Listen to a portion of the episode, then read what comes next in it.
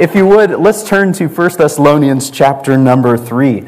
Uh, we're going to close out this chapter tonight uh, with a message entitled Flourishing in Faith, Hope, and Love. Now, I have a little bit of a uh, fascination with these three words faith, hope, and love. And you, as you read through the Bible, have you ever noticed how often these three words pop up together? Right, we know in 1 Corinthians 13, and there's plenty of other places where faith, hope, and love pop up together. Now, as you read through this, you might say, well, hope doesn't show up in here. It does, the word doesn't show up, but certainly the idea of hope shows up. And they are directly tied together. And, you know, one of the skills that I find most helpful is when somebody's able to boil down uh, ideas or concepts into a few things that you can get a hold of.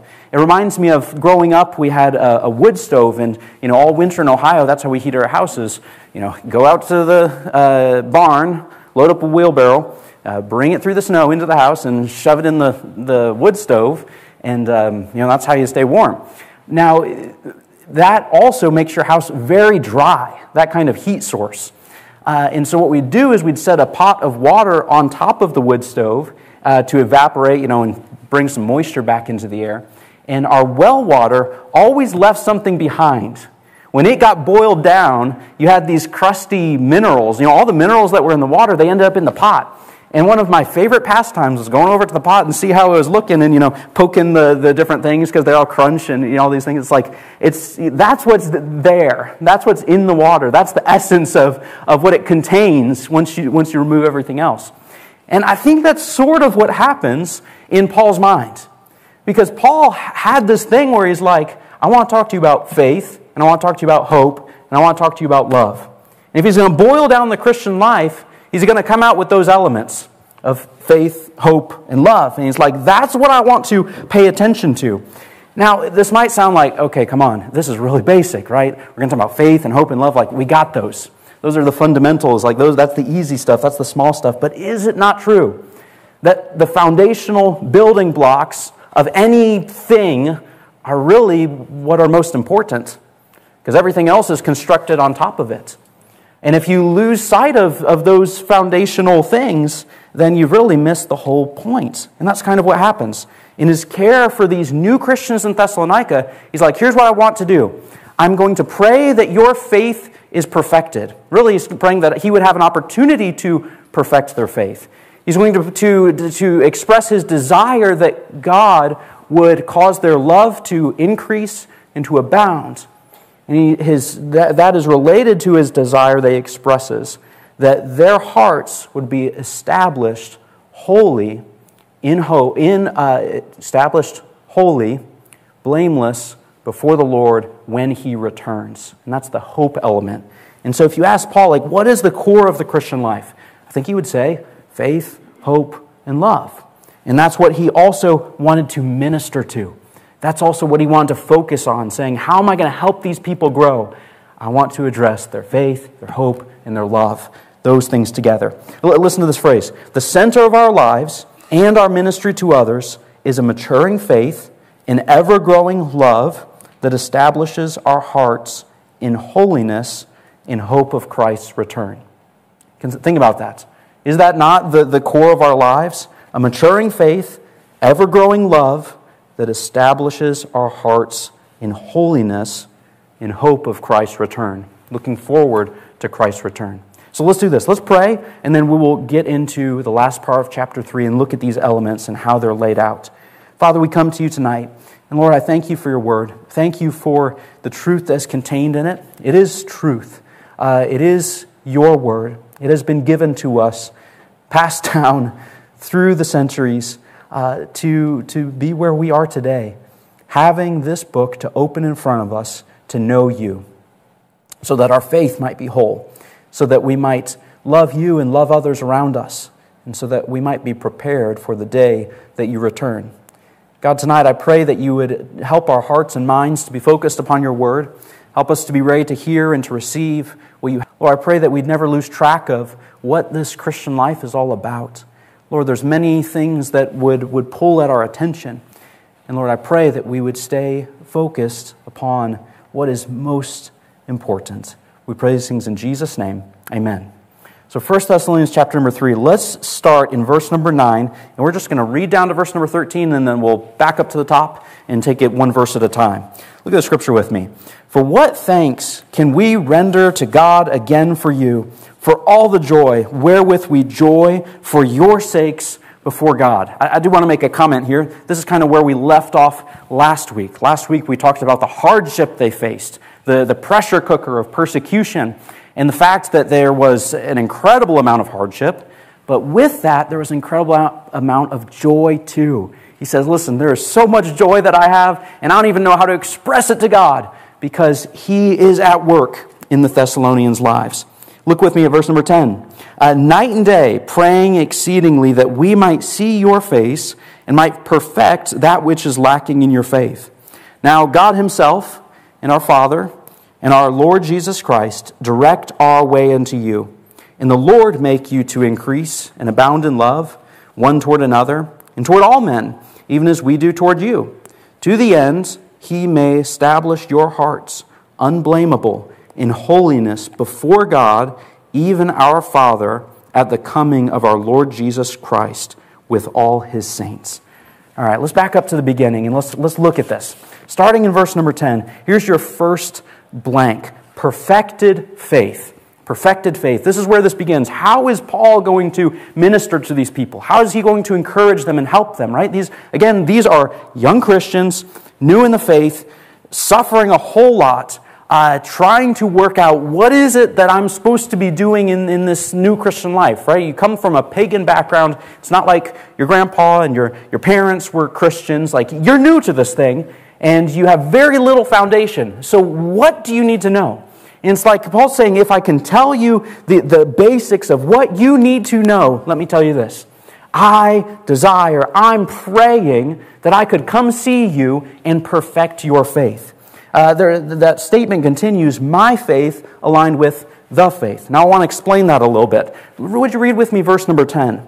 Night and day, praying exceedingly that we might see your face and might perfect that which is lacking in your faith. You see what the problem was with their faith, where it says, your faith. Their faith had problems, did it not? What does it say? It's lacking. And when you're perfecting something in Bible language, that means that you are bringing something to completion. You're making it whole. You're filling in all the gaps. And so, what's going on is he's saying the faith has come to you. And when we say the faith, we're talking about the, the body of Christian truth that had come to them, the Word of God that had come to them and had been delivered to them. Right? Paul and Timothy and Silas, they roll into town and they're like, let me tell you about Jesus. Here's who he is. Here's what he did for you. He is the King of Kings. He is the Lord of Lords, and you need to believe in him, and he will save you. Right? They were delivered this body of truth. Now, he says, listen, they, they genuinely were Christians, right? They had believed the gospel, they had gotten saved. But their faith wasn't complete yet. It had gaps, it had lack, it had areas that needed help. And he says, Your faith is not all the way there with the faith, right? Because the faith, the body of truth that we've received, you need to get a hold of all of that. And that might sound like, you know, this is pretty basic. We need to know the scripture. Amen. That's true. But here's why this matters so much it matters so much because everybody has a faith. Now, I want to say, I want to work carefully in these words. Everybody has a faith. Everybody has a belief system. Those are kind of the, the words that stick in my mind. Uh, that's your next two blanks. Faith in terms of a, a belief system. Everybody has a way, a, a, a system of beliefs about God, about the world, about man, about life, about how man relates to God. Everybody, everywhere in the world, has some faith, some system of beliefs. Even if they would claim no faith, they have a system of faith, a, theology, if you will. Everybody has a theology. It's not even always stated, but everyone has it. It's the totality of our beliefs about God, about man, about life, the world. You might say your worldview, right? A Christian worldview, or you know, a biblical, a scriptural worldview. And it's incredibly practical because what we believe, it shapes all of our life. Every aspect of your life and of my life is formed and shaped by what we believe. You can't get around that. So it's very important for us to have the, our faith be the faith that has been received, the faith that God has given us in His Word. You know, I, I read this, um, this quote one time and it just stuck in my mind for some reason. This person said this They said, You live what you believe, and everything else is just talk. You live what you believe, and everything else is just, just talk. You can have a doctrinal statement, but your life is going to show what your doctrinal statement actually is, what you believe. And he says, Your faith has some gaps, your faith has some lack. And so Paul's prayer was like, God, give me the opportunity to, to come to these people and to, to help them in their faith, to fill in all the gaps with, with God's truth. And that might have meant that there were some areas that need to be, you know, kind of trimmed out. And it's like, okay, let's take your faith, let's remove this part, and let's replace it with God's truth. Because God has given us the faith, and that needs to be your faith too. I think about uh, the passage in, in Jude, Jude 3. It says this Beloved, when I gave all diligence to write unto you of the common salvation, it was needful for me to write unto you and exhort you that you should earnestly contend for the faith, there's that term again, the faith, uh, which was once delivered unto the saints. You see, there is a body of truth that God has graciously given to us. Isn't that incredible? That God, through the years and through the generations, truth has been delivered to us. That is the faith, the Christian faith. And it is, it is vital. We cannot, uh, I, it's kind of funny. This feels very much like the, the uh, what is it, preaching to the choir, right? We're here together on Thursday night. You love the Lord. You study the Bible. Many of you teach the Bible. This matter of the faith, we can't overlook it. Right? Because as soon as we move away from the faith, that is where all the problems are going to start. And that's really what happens with the Thessalonians because when you get down to chapter number four, he's going to start dealing with some of the very specific issues that they had in their faith, right? Their, their faith was not complete, it wasn't in line with God's truth. And so he's going to say, You've got problems with the way you use your body. You've got problems with work. You've got problems with how you look at the future, at the second coming of Christ. He's going to go through and work through all those things. When he gets into chapter 5, he's going to say, Listen, you need to know how to walk uh, before God, and you need to know how to relate to one another. All of those things, our faith matters. Their faith needed perfected. This faith that we've received, there's a couple things to think about with it. Uh, and I believe these are not on here, but I, I, I, wrote these out and it's like thinking about what is this faith that we've been given? It is a treasure, it's a valuable faith. Right? It's a treasure that has been passed down to us. Uh, it is, this faith is attacked and opposed. Right? Oftentimes, uh, and especially in the, the Thessalonians' world, uh, it was brazenly, brazenly opposed. Right? They're being brought in before the civic leaders saying, you guys are committing treason by this truth that you're believing, by this faith that you've received. Uh, it's also subtly eroded. Truth is subtly eroded always, always. Satan, what is his scheme? To inject lies, to question God's word, to question the faith, the truth, to oppose it. And as we've said, it is, it is incredibly practical that it forms our lives and transform, uh, transforms our lives. We can never forget, never forget that beliefs and actions, you can't separate those two. They are so deeply interconnected. Uh, something to note in this, something to think about. Where you might have difficulty, weakness in, say, in putting off sin or in, in something that you know you ought to do but you don't do, you know, either way, whether things that we know we shouldn't do but we do or things that we should do but we don't do, I'm convinced that every single one of those things is a gap in our belief. There's something that we, we, we don't truly believe what we say. And I think one of the most important things you can do is sit down and say, okay, I, am in this place. I have this problem. There's this thought process that goes on in my head. And it's like my, my, my heart, like I, I want to follow the Lord. And certainly our, our, our flesh, it opposes us. It opposes uh, walking with the Lord. But there's a gap in our, in our believing that we might need to look and say, hey, what needs to be done here? And so what happens? What was the solution? It's like, okay, you've got gaps in your faith, your belief system is, is weak and it needs help. And so what happens? Here's your next few blanks. Paul, what did he do? He sent a minister. He sent a minister. He sent somebody to go help them. Even though at this time, when, when this scripture was written, Paul couldn't go to them himself. What did he do? He sent Timothy. You remember that? He says, I couldn't bear not knowing how you're doing and how your faith is doing, right? That was the core of the whole thing. And it's, it almost sounds a little um, uh, like negligent or unkind to not say, listen, I'm praying a hedge of protection around you. I'm praying for your well being, right? I'm praying that you, know, you don't get taken and beaten and, and persecuted, all these things. But he said, no, no, no. The most important thing is how is your faith? Are you standing in the faith? So he sent a minister, he sent Timothy. He also sent letters. That's your next blank. Paul sent letters. And that is what we are holding and reading tonight. Is the letters they said, "Man, I can't go right now, but I have a letter to write to you." And God, uh, this was God-breathed, God's word that came to them and also helped them and strengthened them. What else did Paul do? He asked for opportunity. He asked for an opportunity. That's your next blank. Paul asked for God for an opportunity to go see them. Did you notice that? Let me read verses 10 and 11 one more time. Think these words are so powerful. He says, night and day. Do you feel the intensity in that? You ever had something that has just been on your mind night and day? Like all the time, you're just eating up with it. You, you just can't get away from it. It's like, this, what is going on in my world? It's completely overtaken by one thought, one desire, one question. Paul's like, you know what's eating me up? I just want your faith to grow. And I am asking God night and day. Look at what he says that we might see your face and might perfect that which is lacking in your faith. Verse 11 Now God Himself and our Father and our Lord Jesus Christ direct our way unto you. And this leads us into the last blank there. Paul trusted God to direct his way.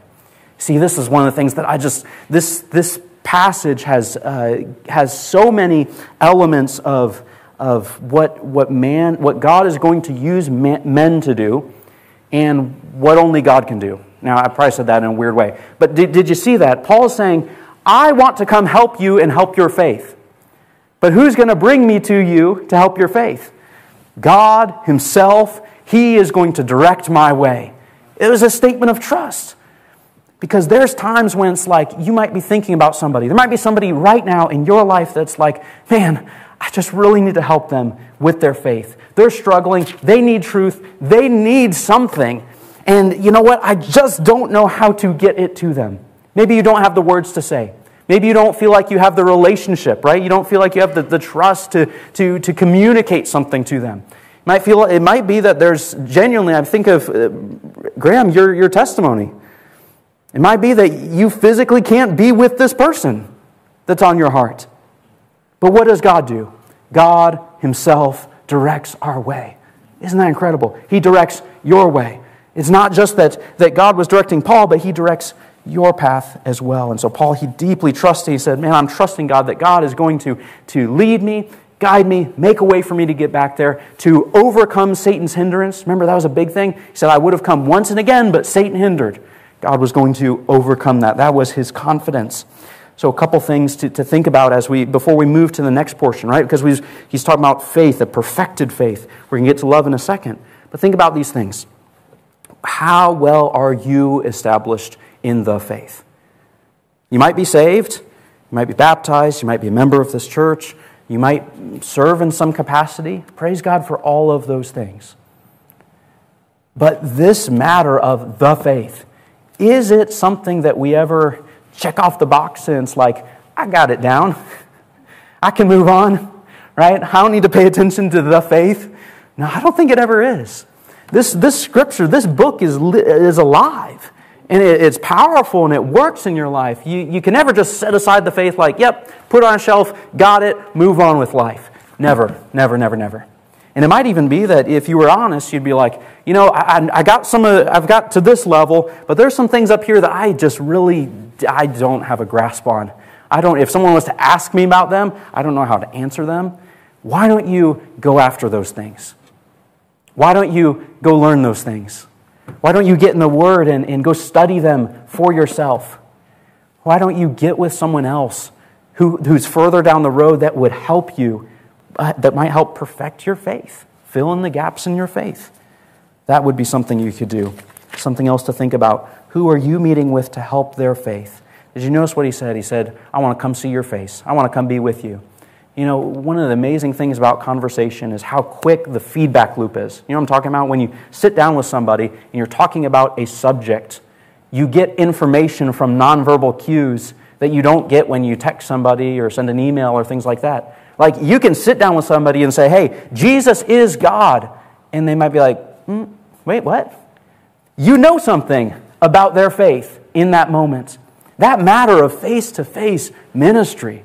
Or you might say, you know, the, this is what the scripture says about this area of our lives. And you're like, you know, I, I don't know about that. You know something about their faith, face to face. So it might be that you want to look and say, man, how can I be helping people's faith? If you are in that place, it's like, man, I would love to do that. Why not ask God? I would love to do foundations with somebody. I would love to witness to somebody. I would love to help somebody. But I just, I don't really even know to begin. Why don't you start where Paul started? Ask God for the opportunity to sit down face to face and to help someone's faith. All right, we got to continue on. The second, the second heading there is this overflowing love. Overflowing love. My love kindled knowing God's love for me overflowing love. Because look what happens. Would you go with me down to verse number 12? He started off with faith and he said, Man, I want your faith to be perfected. And I want to do everything I can. And I'm asking God to help me to come help your faith. Now, let's talk about love. Overflowing love. Look what the scripture says. And the Lord make you to increase and abound in love one toward another and toward all men, even as we do toward you. Now, we, the, the sentence continues, but we need to pause for a second because there is just a, a gold mine here to look into. First off, would you notice two distinctions? There's two differences that, that or two transitions that take place between verse number 11 and verse number 12. First off, he starts off in verse number 10 praying, God, would you direct my way? Let me go see them. Let me go help their faith. But how does he start off verse number 12? Is he asking God to let him do something? Is he asking God to do something? Let's, let's read one more time and think about this. And the Lord make you to increase and abound in love one toward another and toward all men, even as we do toward you. What is that? That's a desire. That's an expression of, man, I just want to see God help your love. To make, and look at what he says the Lord make you. That, that brings us to the other distinction, where in, in verse number 10, he's saying, I want to come help your faith. But now he's looking at their love and he's saying, The Lord make your love abound. There's some distinctions there, and I think they're really important. One of the, import, the important things about that is I can't make you love people. You can't make anyone love people. But what does he say that God can do? The Lord make your love to increase and to abound. Think about that.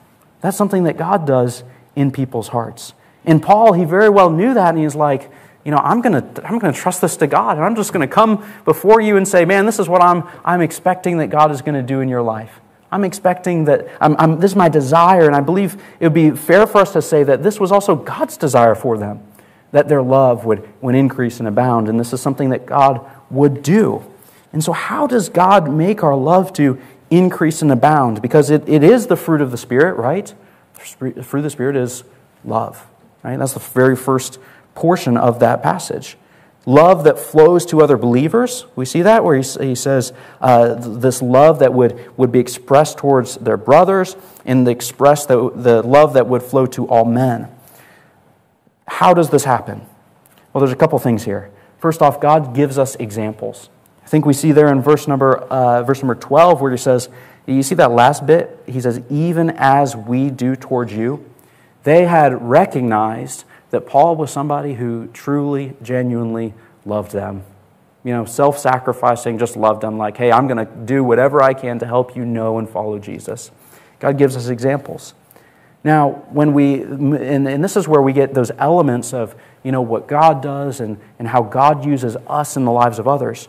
Uh, God gives us examples, like flesh and blood examples of love, but God Himself is the one who teaches us love. Would you flip over with me to chapter 4 for just a second, or it might even be on the same page? It is for me. In verse number 9, listen to these, this, these words. But as touching brotherly love, ye need not that I write unto you, for ye yourselves are taught of God to love one another. Do you see the, the, the, the, way that Paul views this aspect of, of, our, of our Christian life, of love? He's like, God's the one who's teaching you to love. Because here's the thing about love we all know what it is to, to be selfish, to be lovers of self more than lovers of God, to be lovers of self more than lovers of other people. But he says, You know what I know about God? God, He teaches us brotherly love. He teaches us self sacrificing love. It is something that God teaches. God also, He gives us a church to encourage us. He gives us a church to encourage us. Let's read verse number 10 right there. And he says, And indeed ye do it toward all the brethren which are in Macedonia, but we beseech you, brethren, that ye increase more and more. Now, this is where it gets interesting, right? Because what is Paul's desire and confidence? God teaches people how to love. Paul's like, I, I'm, I do not need to teach you how to love. Uh, and I know that God will make love to increase and abound in your heart. But he also says, Man, I want to urge you on. I, I, he says, I beseech you that you would increase in more and more in love. God puts people around us to encourage us to love, to support love, to nurture love. It's much like what happens in, in Hebrews 10 24, where what are we doing? We are provoking one another to, can you fill in the blank for me? To, well, there's two things, right? Love and good works. Isn't that interesting? Right? We are, we are part of helping one another love.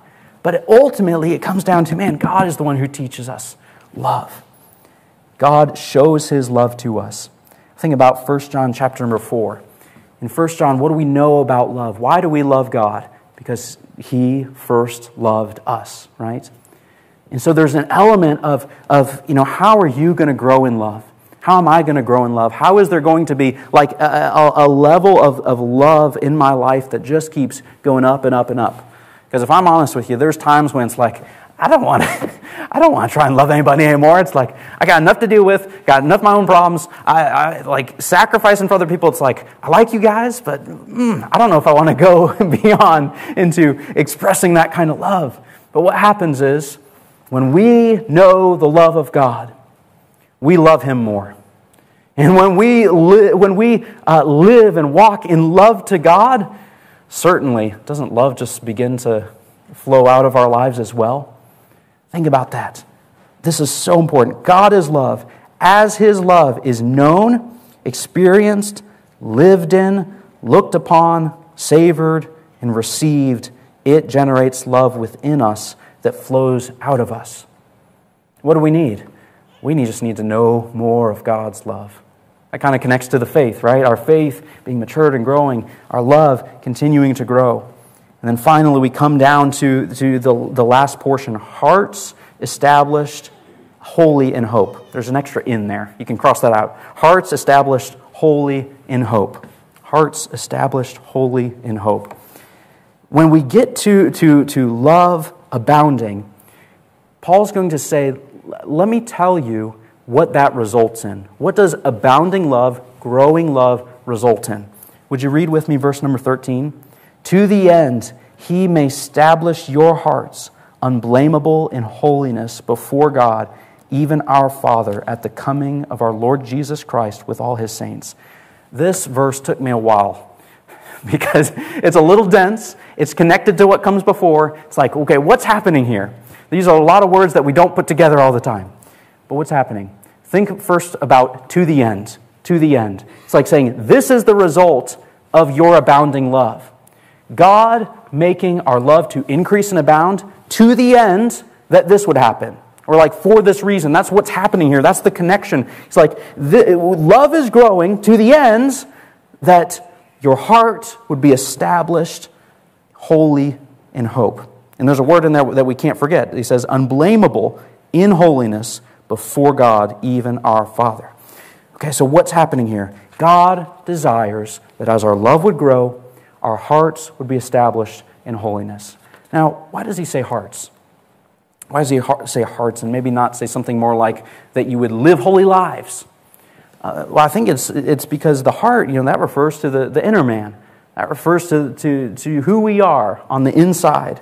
And what do we know about the relationship between the heart and everything else in our lives. Proverbs 4:23 tells us, "Keep thy heart with all diligence, for out of it, the heart, are all the issues of life." He says he's esta- love establishes our hearts in holiness because and that's that's what matters because everything else proceeds out of that. Was it not also said that out of the abundance of the heart, the mouth speaks? Every action and behavior problem is a heart problem. It all comes from the heart. And that's why it all has to begin in the heart, that love would increase. And it, this is all looking forward to the day that we would stand before Jesus Christ. And that's where the hope part comes in, right? Because this is so, this is so, oh man, this matters so much. We so often forget that that is our destination. That is where our, uh, the life of the believer is heading to that day when we stand before Him. Now, there's a couple elements of that.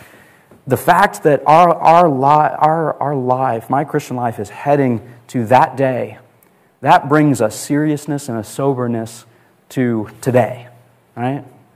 Because what's going to matter, the things that I'm caught up in today, you know, a, a high percentage of them are not going to matter that much on that day right? There's a lot of things that we get, we get caught up in, we get tied up in, our, uh, our attention gets put upon that's not really going to matter that much in that day. Uh, it, it, does that. It gives us a, a reason that we would, we would choose to, to live for God today. Because again, remember, this is a, a desire that's being expressed. This is a possibility that, you know, that God, He will establish our hearts in love. But there's a, there's a part of this that takes place uh, that's a choice for us. You remember what Jesus said to the Ephesian church? You've left your first love. he says, Come back to your first love. Right? They were even doing all the, they were doing a lot of good things, but he says, Come back to your first love. Talking to Christians, talking to believers. And so, this matter of love uh, and, and love and how it generates holiness in our lives, like, you can't get past that. Right? That is just foundational, fundamental to the Christian life. This connection is going to show up so strongly in chapter 4 when we get into other elements of, of, holy, of a holy life and how, that, how that's all based upon love, love in our hearts. You know, in, the other thing about this that sticks out in my mind is like, why does he connect love increasing and hearts established in holiness? Like, why do those things go together? Why do those things rise and fall together? Because the problem is that we often think that external um, measures, external devices are going to make us holy. Right? If you just give somebody the, light, the right rules, they'll do well. If you just give somebody enough accountability, they'll do better. If you would just uh, maybe uh, teach or inform or instruct, someone could, you know, they could improve their life. But see, here's the thing. Uh, here's your next few blanks. Self help might polish up the outside, but it's not going to take care of the heart. Rules, your next blank, rules, they might rein in actions, but it won't take care of the heart. Only God's love, here's the last two blanks, only God's love can transform the heart and desires of men. And when I say men, of all people, right? That's what God's love does. And so we have to look and say, okay, what is the core of the Christian life? What is the center of the Christian life? Is it not these things? Faith, hope, love? That's the core of the whole thing. And they are connected one to the other. It's like this, this train that goes along. A perfected faith, a love that we're allowing God to, to grow and to, that, would be, uh, that would abound, that would overflow in our hearts, that would establish our hearts in holiness so that when we stand before Him, uh, we would stand unblameable before Him. Can, we, can I give one more thing on that, the idea of established holy and hope that I think is so important? Ben and I were discussing this. Think about your own heart for a second. We know that the scripture tells us the, that the heart is, is desperately wicked, right? It's deceitful. Who can know it? Think about your own heart. I'm thinking about my own heart. Who would have thought that this heart could be considered holy in the presence of God? Doesn't the presence of God just search out everything? It lays everything bare. It, it, just, it just opens all the books, opens every locked door, and it just lays it all out. Isn't that what uh, the, the presence of God does? And the, the, the, the thought that one day, what, what God is doing in my life and in your life right now is preparing us for that day. You know, there's the, the salvation, but sanctification is also just a, a vital part of the Christian life. What God is doing today, preparing us for that day, is an incredible work that we could not do on our own. That God is doing in our hearts and lives, and it's an incredible thing. And what's left for us to do? What's left for us to do is say, Yes, Lord, and to participate with it and to say, you know, I'm not going to, uh, what is, uh, oh, last week Evans preached from Ephesians where it talks about, um, with the Holy Spirit? That's it, grieving the Holy Spirit, right? Of saying no to what the, what the Lord is doing in our hearts and lives. It's an incredible thing that God wants to do in our lives. Paul's boiled it down for us. And so let me, let me give you a couple things just to think about. Do you see from this passage just the wonderful thing that God wants to do in your heart and life? Right? He wants to increase and abound the love in your heart. He wants to establish your heart uh, holy before, so that when you stand before Him, would be unblameable. And right now, he, he loves you and He's working in you. And that preparation, it, it's, it's happening now. And so, would you participate in the process? How's your faith? Your, your system of beliefs? Are there weaknesses? Are there gaps? Are there areas that you need to learn and grow? Don't, don't set those aside. Go after them. Let God work. Allow others to, to speak into your life and help you with Scripture to get a hold of the faith. How's your love? How's your love? Love is at the core of the Christian life. What does he say in 1 Corinthians? Uh, those three abide faith, hope, charity, and the greatest of these is charity. The greatest of these is love. Would you turn to God, open the door of your heart to Him, and allow Him to fan the flames of your love for him and for those around you. May it not be said about us that we left our first love and we stayed gone. That was not a way to live the Christian life. Would you bow with me? Father, we come to you. Lord, I thank you for your word. Thank you for uh, the truth that is contained in it, it, the, the, the things that you give us to know you and live for you and to follow you. Lord, you're doing a wonderful work in hearts and lives, and I pray that we would, uh, we would, we would enroll in the process of, of your working in our hearts. Lord, thank you for the people that you put in our lives to help our faith, to fill in the gaps. And Lord, I pray that in this congregation, love would always abound in our hearts, that holiness would grow, our hearts would be established in holiness. Lord, we thank you for your love. Thank you for your goodness. Praise things in Jesus' name. Amen.